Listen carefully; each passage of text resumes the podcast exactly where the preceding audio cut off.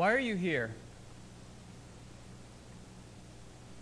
There are those who would say that you and I are here on earth to make money. At least that's the way that we would live our lives, right? We get caught up in an endless cycle of work to get money, to buy things, and then need more money. So we work to earn money, to buy things. It's kind of an empty purpose, right? You're just repeating the same things over and over in an endless cycle that has, to some extent, no purpose. And certainly there are necessary things that we need to do, and God has commanded us to work. I'm not discounting that. But if your life is simply about you making money, that's an insufficient purpose. Others would say, well, it's not about making money, it's about making memories. So you do things so that you'll be remembered. But you know what happens? The people that you do them with grow old and die, and they forget you, and you are forgotten. Even those who have done things in the past, good, bad, or otherwise, their statues crumble or fall or are torn down. Books are written and rewritten. Making memories is an insufficient purpose for which to live life. Maybe your purpose for living life is something else. It's not making money, it's not making memories, it's something else. But if it's not what this passage calls us to do, then it too is an insufficient purpose. What is it that this passage calls us to do? Love God with everything. Love your neighbor as yourself. That's the way that Jesus summarized it, right? But let's see first how this looks in its Old Testament context. Robert read for us verses 1 through 17 of chapter 20. I want to read for you the end of chapter 23, verses 20 through 33, because these two things, I think, form the bookends for all of what God is going to say here to the Israelites. Chapter 23 of Exodus, starting in verse 20. Behold, I'm going to send an angel before you to guard you along the way and bring you into the place which I have prepared. Be on your guard before him and obey his voice. Do not be rebellious toward him, for he will not pardon your transgression, since my name is in him. But if you truly obey his voice and do all that I say, I will be an enemy to your enemies and an adversary to your adversaries. For my angel will go before you and bring you into the land of the Amorites, the Hittites, the Perizzites, the Canaanites, the Hivites, and the Jebusites, and I will completely destroy them. You shall not worship their gods, nor serve them, nor do according to their deeds, but you shall utterly overthrow them and break their sacred pillars in pieces. But you shall serve the Lord your God, and he will bless your bread and your water, and I will remove sickness from your midst. There shall be no one miscarrying or barren in your land. I will fulfill the number of your days. I will send my terror ahead of you and throw into confusion all the people among whom you come, and I will make all your enemies turn their backs to you. I will send hornets ahead of you, so they will drive out the Hivites, the Canaanites, and the Hittites before you. I will not drive them out before you in a single year, that the land may not become desolate, and the beasts of the field become too numerous for you. I will drive them out before you little by little, until you become fruitful and take possession of the land. I will fix your boundary from the Red Sea to the Sea of the Philistines, and from the wilderness to the river Euphrates, for I will deliver the inhabitants of the land into your hand, and you will drive them out before you. You shall make no covenant with them or with their gods. They shall not live in your land, because they will make you sin against me. For if you serve their gods, it will surely be a snare to you. Why is this important? Because this, alongside what it says in Exodus 20, verse 2, I am the Lord your God who brought you out of the land of Egypt, out of the house of slavery, describes God's purpose and program for the nation of Israel. They are presently at Mount Sinai. They are going to be in the wilderness. And then God is going to bring them to the land. And God, in bringing them to the land, is going to require certain things of them. And those things that he requires of them are the things that are laid out in chapter 20 through 23. But it's said in the context of, you've been taken out of Egypt.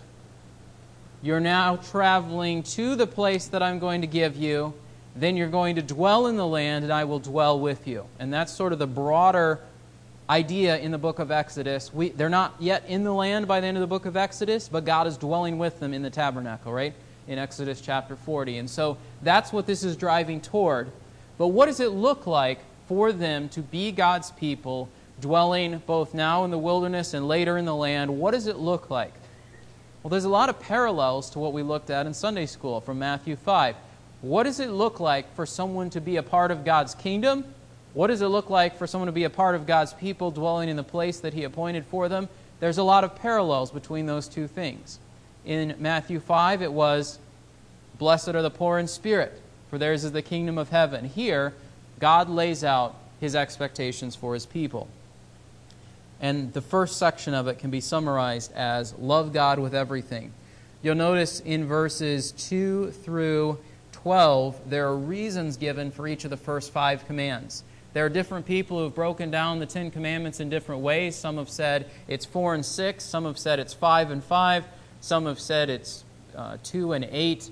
I think the most natural division is between the ones that have the motivations, the reasons given, that are largely pertaining to serving God, and then the other ones that are more related to how we interact with those around us. Obviously, the one about honor your father and mother sort of bridges both, because it is tied to worship of God, because we're honoring the authority set over us in terms of what God has established, and it also deals with our relationship with people, because fathers and mothers are people. And so that one is sort of a transitional one between the two groupings.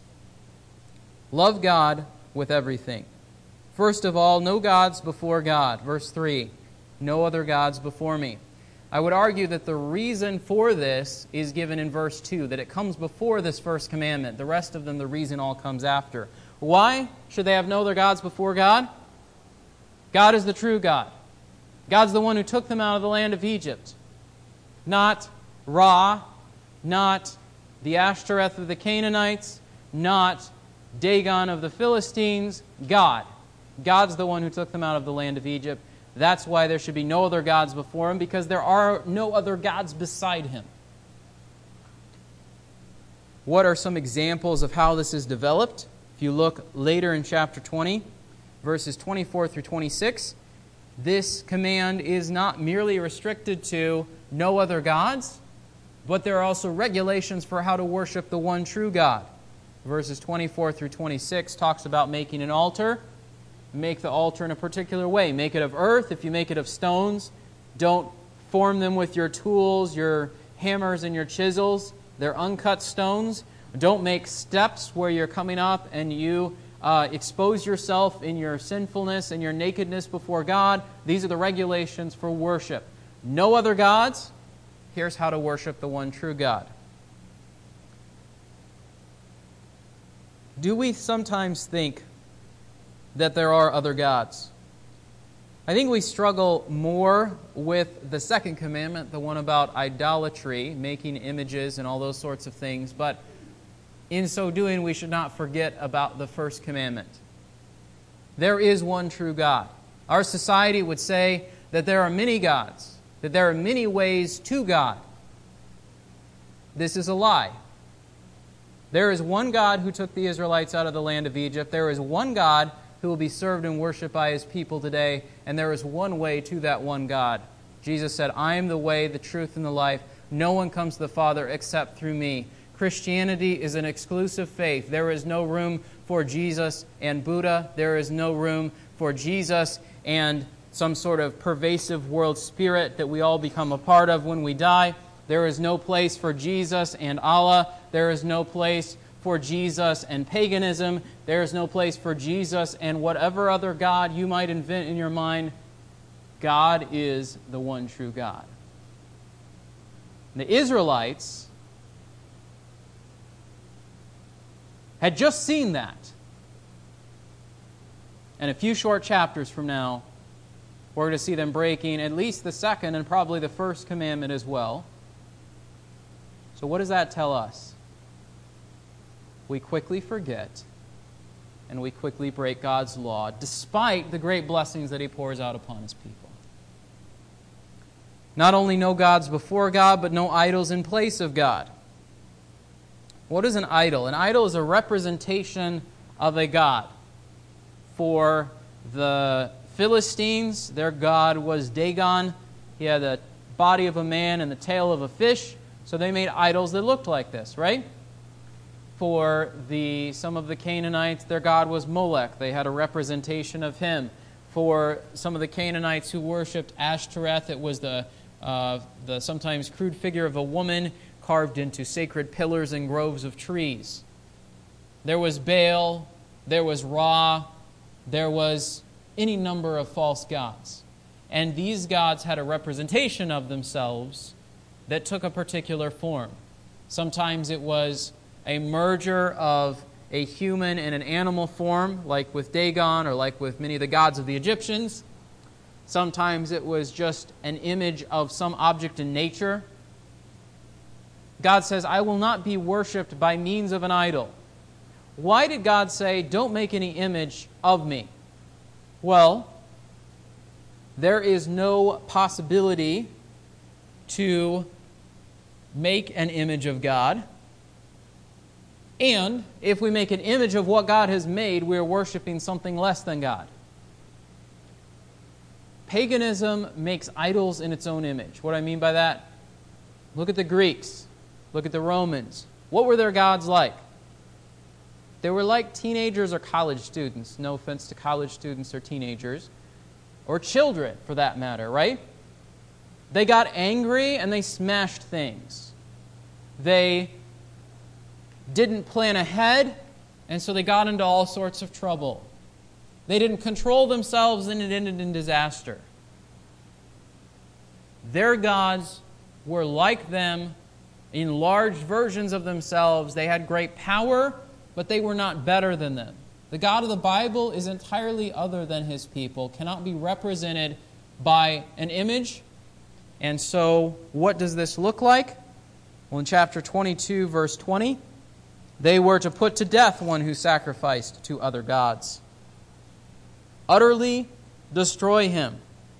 In chapter 23, verses 20 to 33, which I just read a few moments ago, especially verse 24, don't worship their gods, nor serve them, nor do according to their deeds, but utterly overthrow them and break their sacred pillars in pieces.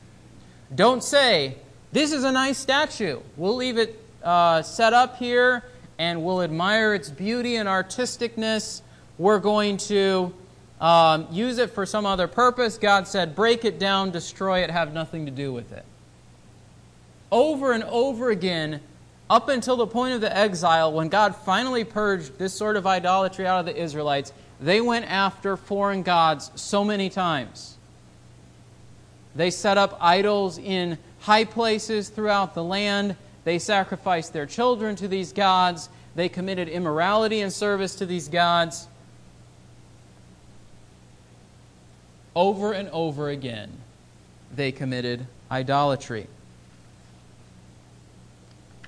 What would be the application for us? Well, I think an easy one would be don't pray to saints instead of God. Those are idols. Icons, images, medallions that represent various saints that the so-called church has declared to be intermediaries between us and God, that's idolatry. You find no justification for it in Scripture, so don't do it. Who is our mediator? Not Mary, not St. Nicholas, not whoever else, Jesus. So don't commit that sort of idolatry.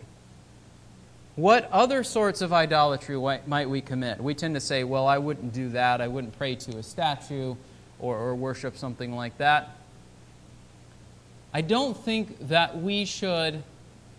there's a couple of errors we could fall into. One would be that we draw so sharp a line between ourselves and what the Israelites did that we say, well, I can't possibly commit idolatry like them because they worship statues and I would never worship a statue.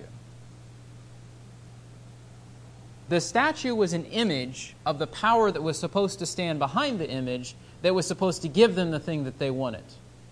And when we understand that, I think we recognize that for us, idols tend to be things like dollar bills, or maybe not dollar bills so much anymore, what's in your bank account, or things that we pour all of our time and energy in, or sporting events, or movies or all of these sorts of things. Potentially, there are things borrowed from worship that we see in connection with these various things, either the devoting of our time and our focus and our thoughts and our love to something.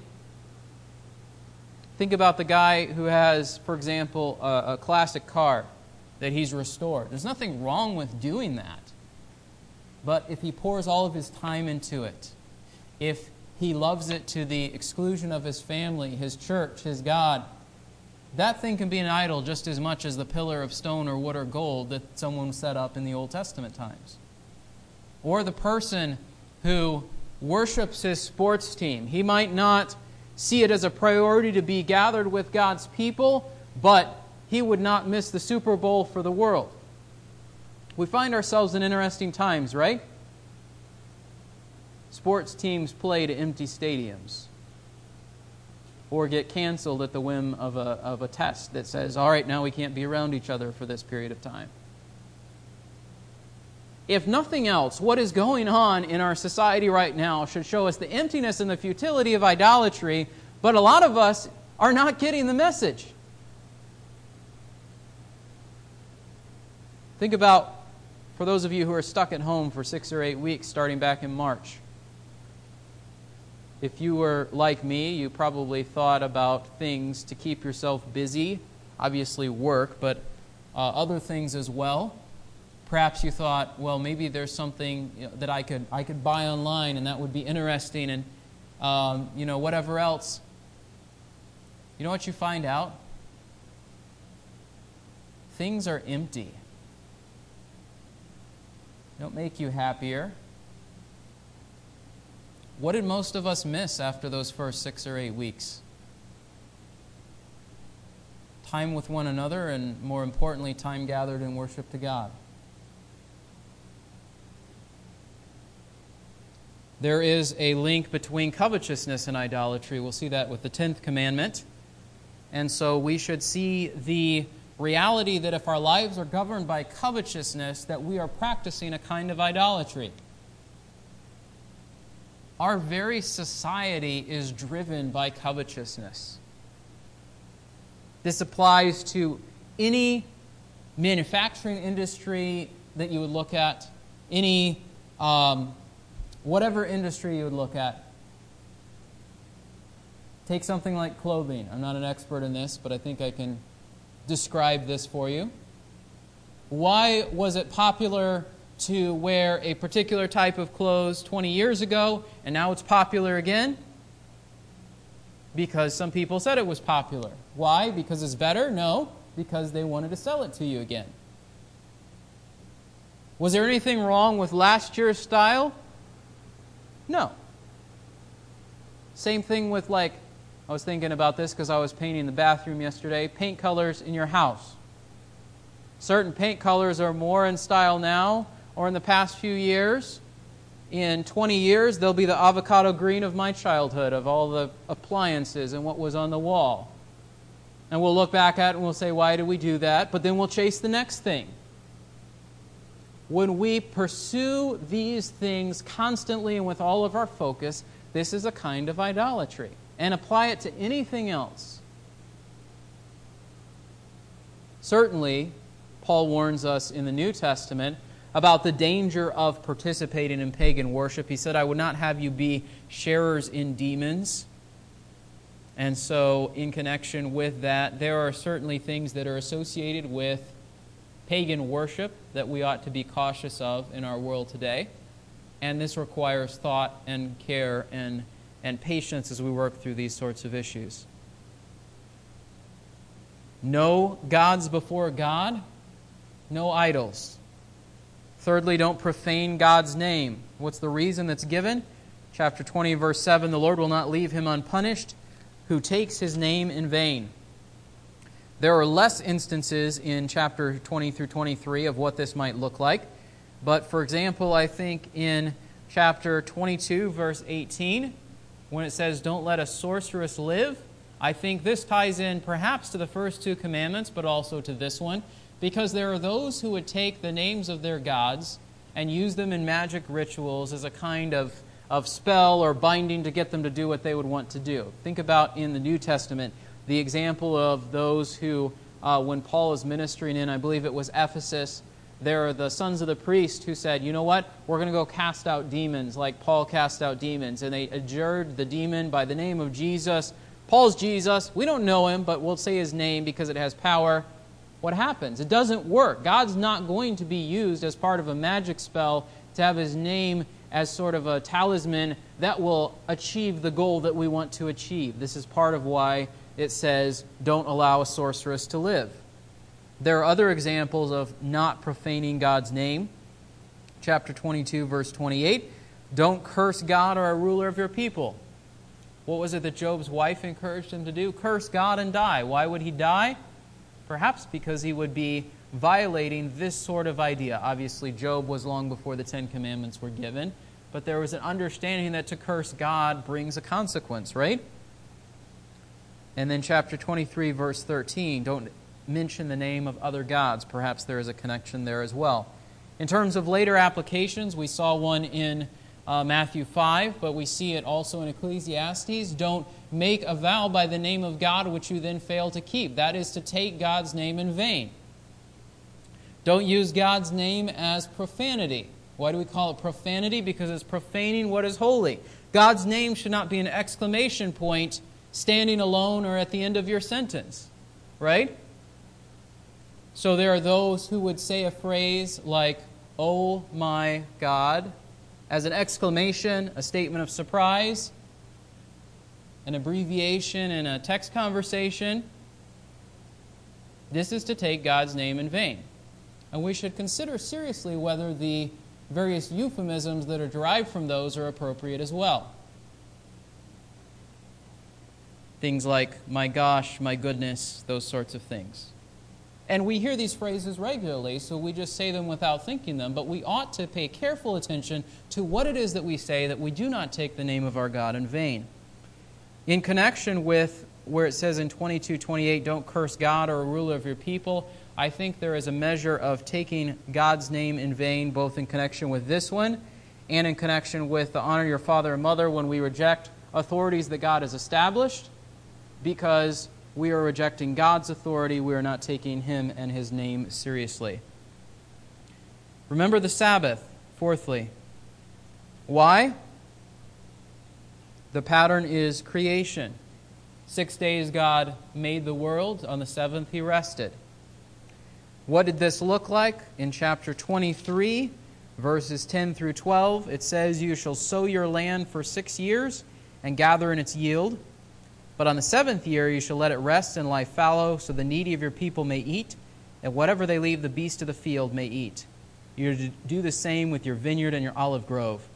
6 days you are to do your work, but on the seventh day you shall cease from labor, so that your ox and your donkey may rest, and the son of your female slave as well as your stranger may refresh themselves. What does this look like in the New Testament? Are Christians today required to follow the Sabbath command of the Ten Commandments? I would say no. The reasons for this are longer that we can cover in detail right now, but let me just lay a few things out for you. The Sabbath looks back to the pattern of creation and looks forward to the rest promised for God's people. Hebrews 4 talks about this extensively. In Colossians chapter 2, Paul says not to judge others on the observance of shadows pointing to Christ. In other words, there were those who observed days like the Jewish feast, like the Sabbath. And Paul says, now Gentiles and Jews have come together in the church. The one should not judge the other for observing. The other should not judge the other for not observing. If the Sabbath was to point to the rest that we have in Christ and the future rest that we have in his kingdom, then it is something that receives at least its initial fulfillment in Christ and is no longer binding on the church today. The church met on the first day of the week, and there were those who merged the two concepts, the Puritans, for example, and they said that Sunday is the new Sabbath, so now there's no work to be done. What do we recognize? Think about the early church. How many of them had the day off on Sunday so that it was the day of rest? If you were a slave or worked for anybody else, you didn't have Sunday off. So Sunday was not a day of rest, but of worship, often in the evening.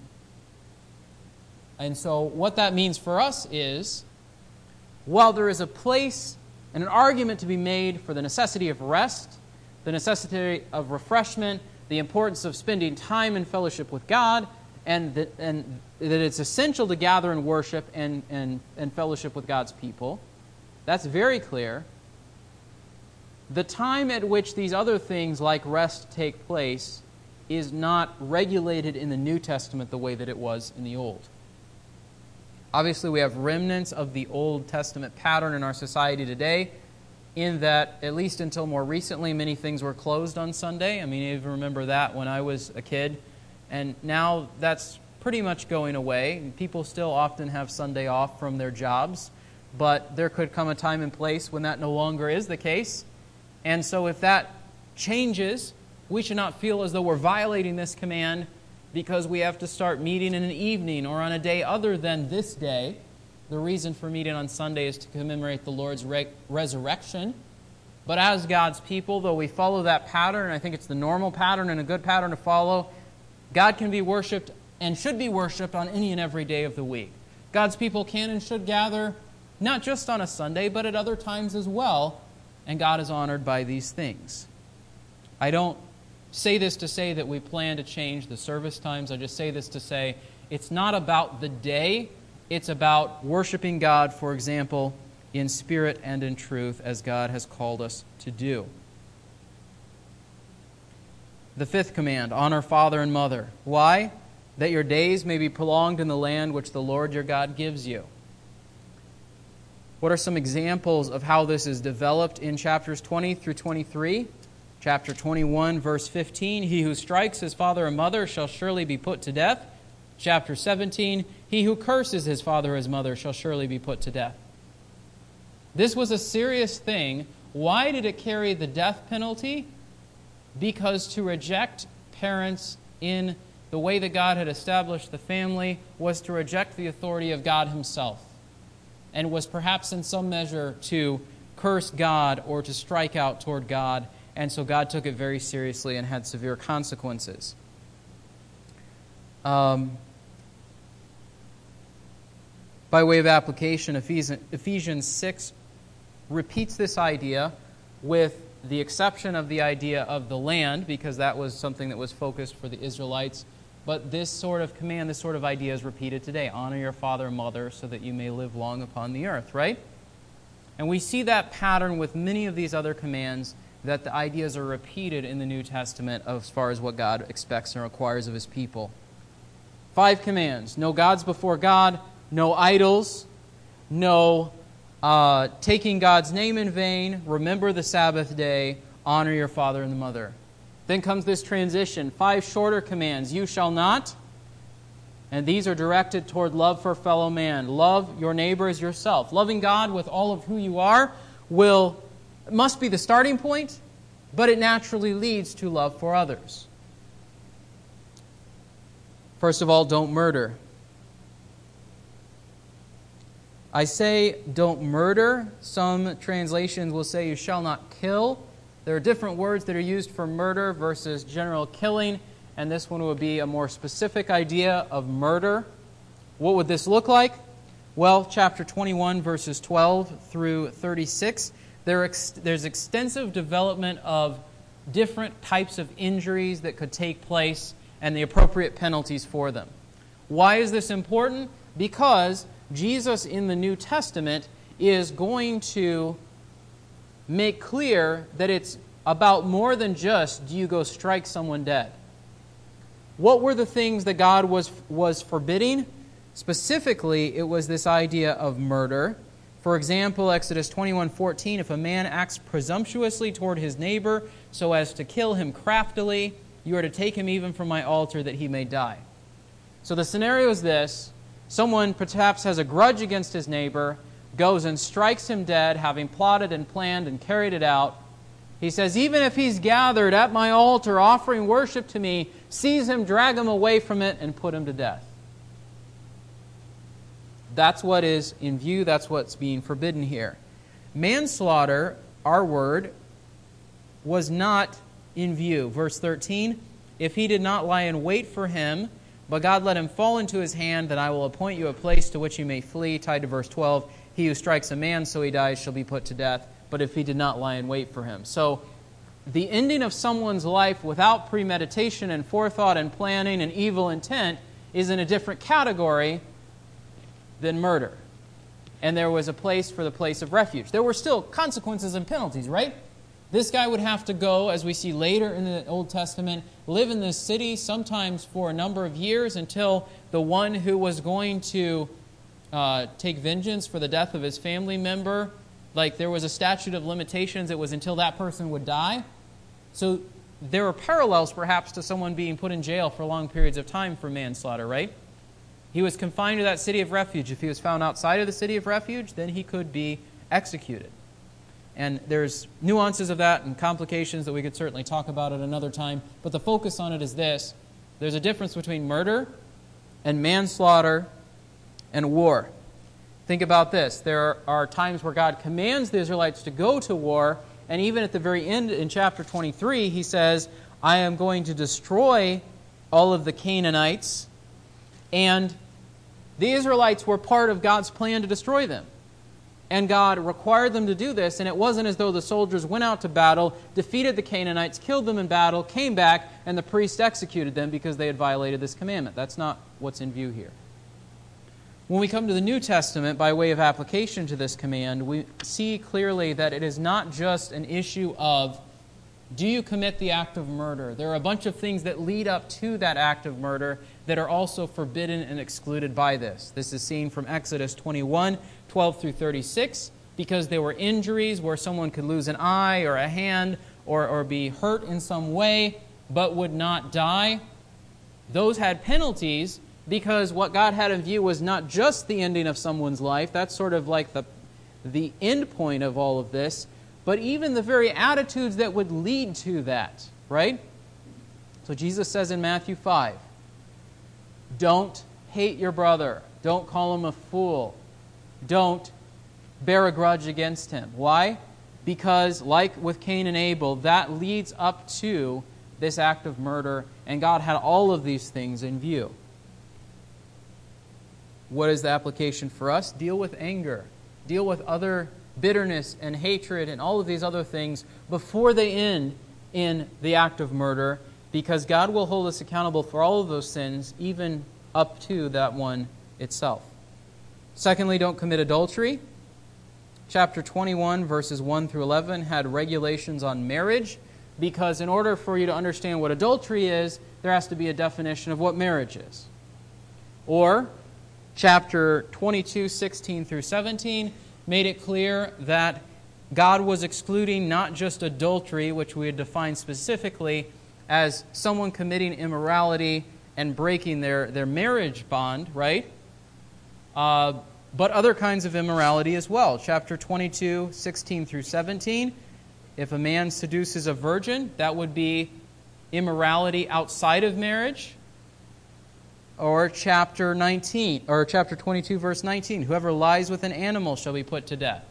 There are other kinds of gross immorality that are excluded by the command, don't commit adultery. And so those who would say God only said, don't commit adultery, he wasn't concerned about anything else, are missing the point given the context of that command. What does that look like in the New Testament? Again, Jesus' words in Matthew 5. Not just adultery, but lust and desire and all the things that lead up to that final consummation of that desire are excluded by what God required of his people. Don't steal. What was in view here? What was in view here was also the idea of oppression. Chapter 21 through 27, don't wrong a stranger or oppress him. Don't afflict a widow or an orphan. It also excludes stealing from God in terms of offering. Chapter 22, verses 29 through 30. You shall not delay the offering from your harvest and your vintage, the firstborn of your sons you shall give to me. So when God says don't steal, he doesn't just mean don't go to someone's house, break in, take all his stuff. He also means don't oppress people. There's things described here in terms of oppressive interest that is charged toward fellow Israelites. There's things here about not stealing from God the rightful sacrifices and offerings that he was owed. What about for us? The picture in Ephesians 4 is this. Not only are we not to steal, but the entire disposition and bent of our hearts is to change from being grasping to being giving, right? Think about what it says in Ephesians 4. Let the one who steals steal no longer. Let him work so that he can give from what God has provided for him. So the entire heart attitude changes from what can I get to what can I give. And so God is concerned about more than just do you walk into a store and steal stuff out of it. God is concerned with if you get a birthday gift or an unexpected bonus or something like that, is your first thought, I'm going to go on this trip, I'm going to buy this thing that I really want, or do you think about your obligations to God and to your fellow man? Not only don't steal, but don't bear false witness. Some translations have here, don't lie. And certainly lying is, in other places, contrasted with God's holy character of being honest and faithful. But here the emphasis is on our bearing false witness toward other people. What are some of the additional applications of this or examples of it? Bearing a false report. Turning aside after the multitude to pervert justice, chapter 23, verse 2. Being partial to a poor man, chapter 23, verse 3. You see the overlap here between these, right? If you have hatred, or you commit adultery, or you steal, or you bear false witness, there's points at which these different things connect. Taking a bribe was also forbidden with bearing false witness. What's the application for us today? In terms of not bearing false witness, it would be certainly to avoid things like slander.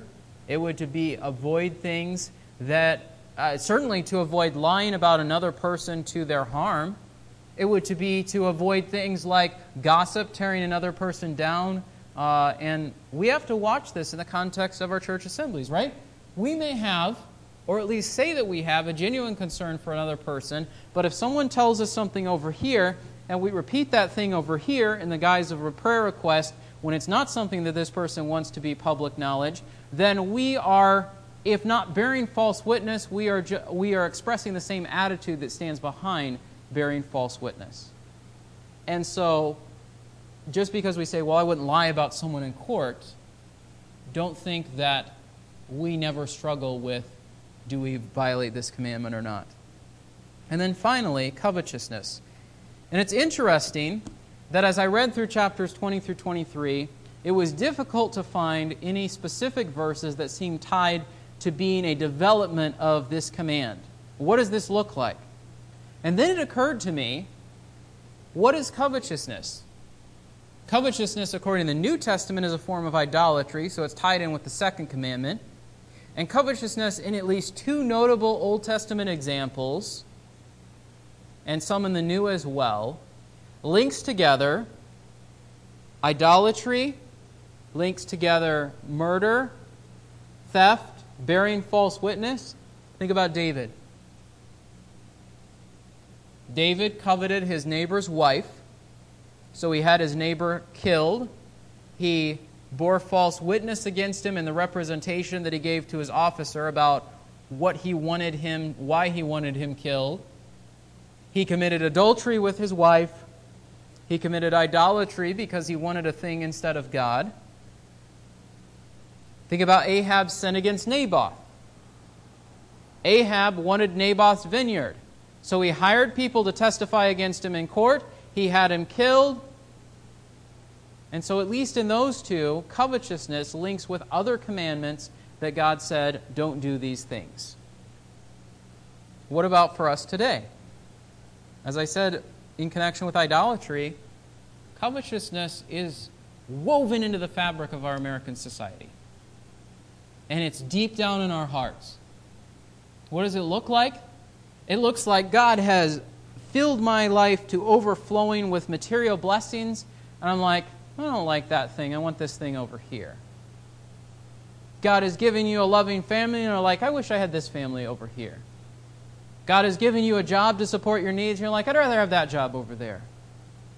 Covetousness permeates our hearts and our lives, particularly in the day and age in which we live. It's idolatry.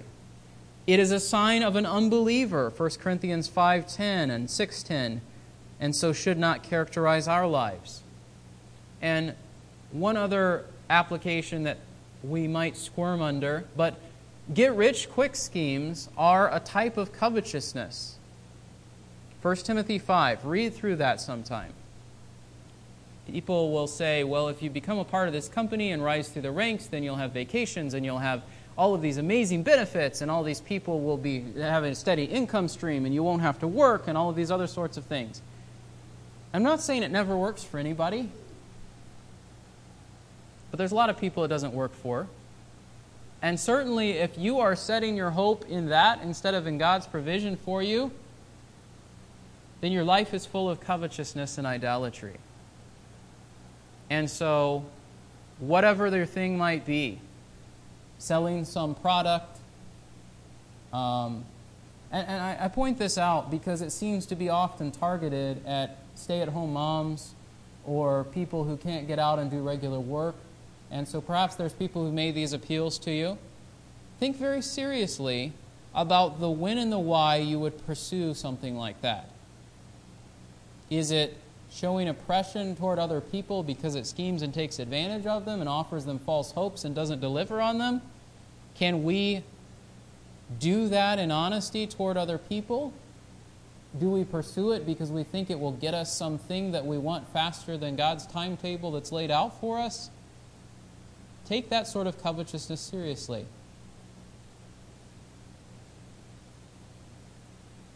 Ask yourself, why do I want this thing? Why do I want this experience? In whatever aspect. And ask yourself, is my life characterized by covetousness? Because I think more often than we'd admit, it is. We all struggle with this. In these many examples, we see that the law laid the foundation. The later revelation makes it clear that God is concerned about heart issues. And even the context here describes some of those things. Greed, lust, hatred, and so on. Not just do you avoid the worst example of the thing that the Ten Commandments forbids, not just do you murder someone, but also do you even hate someone? Not just do you commit adultery or some other kind of immorality, but do you have those thoughts and desires in your heart? Not just do you actually steal everything that belongs to your neighbor, but do you take advantage of him and cheat him? God is concerned about anything and everything in this broad spectrum of sins that has lesser and greater examples of how bad they can be.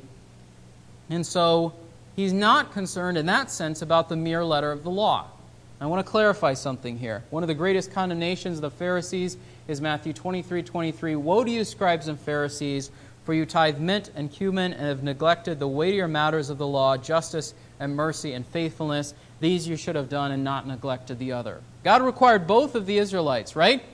Tithe to me and show justice and mercy and faithfulness.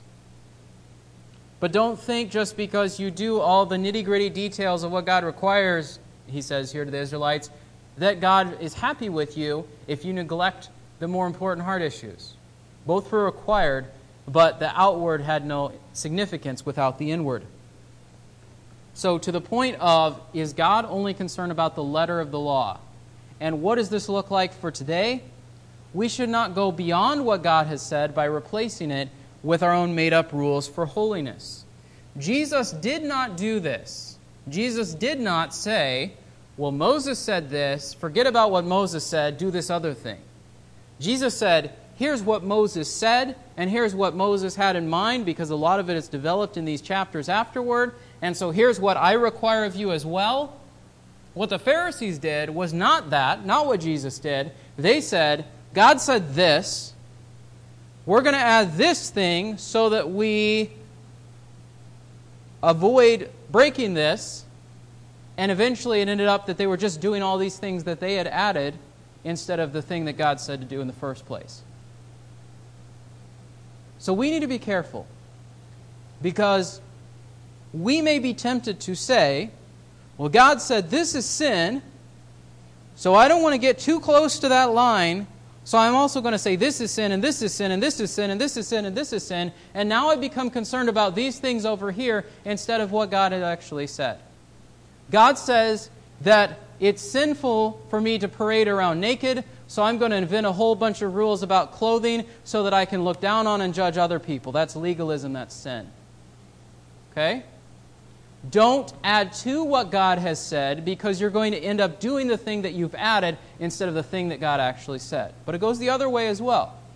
The other way is this. God said this, but I'm going to come up with a reason that I don't have to do this. Right?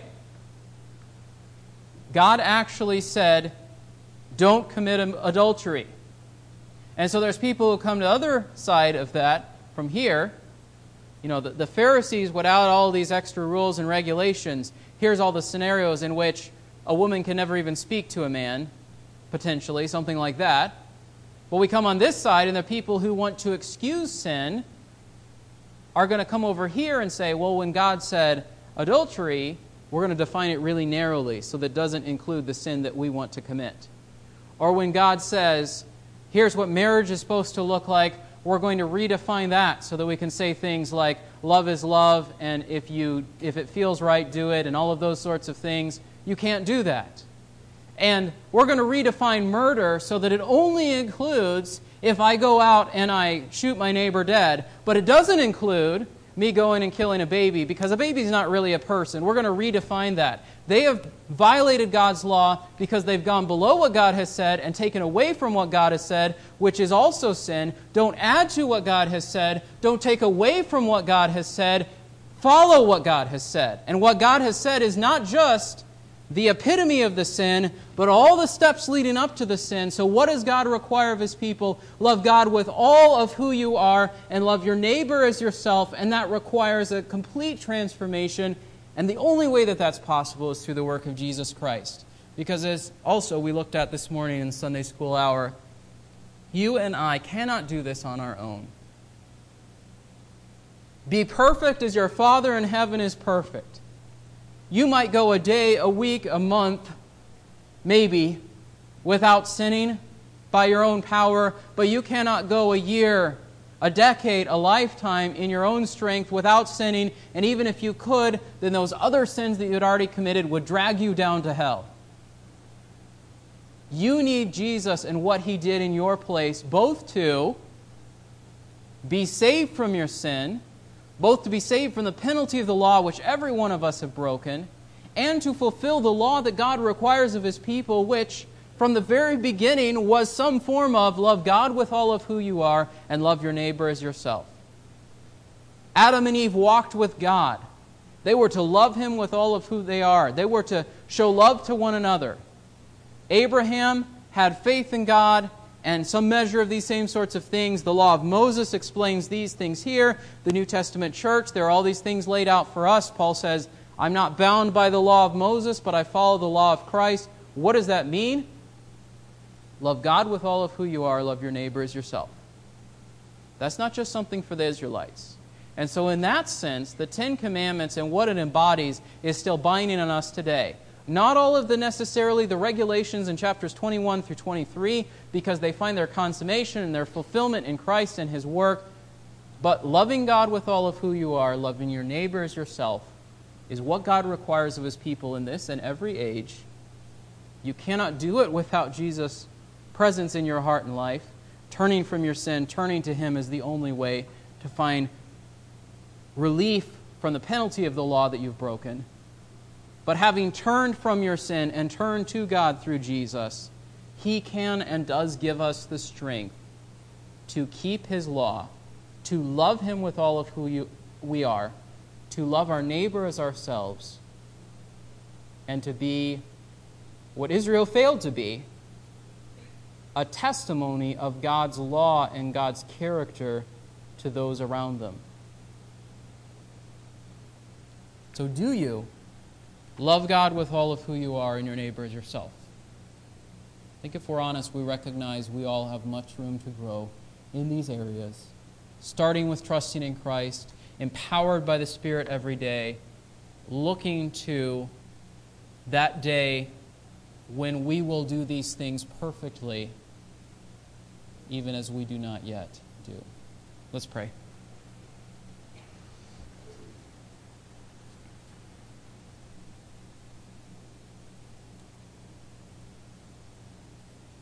Lord, we see that we all sin and fall short of your glory.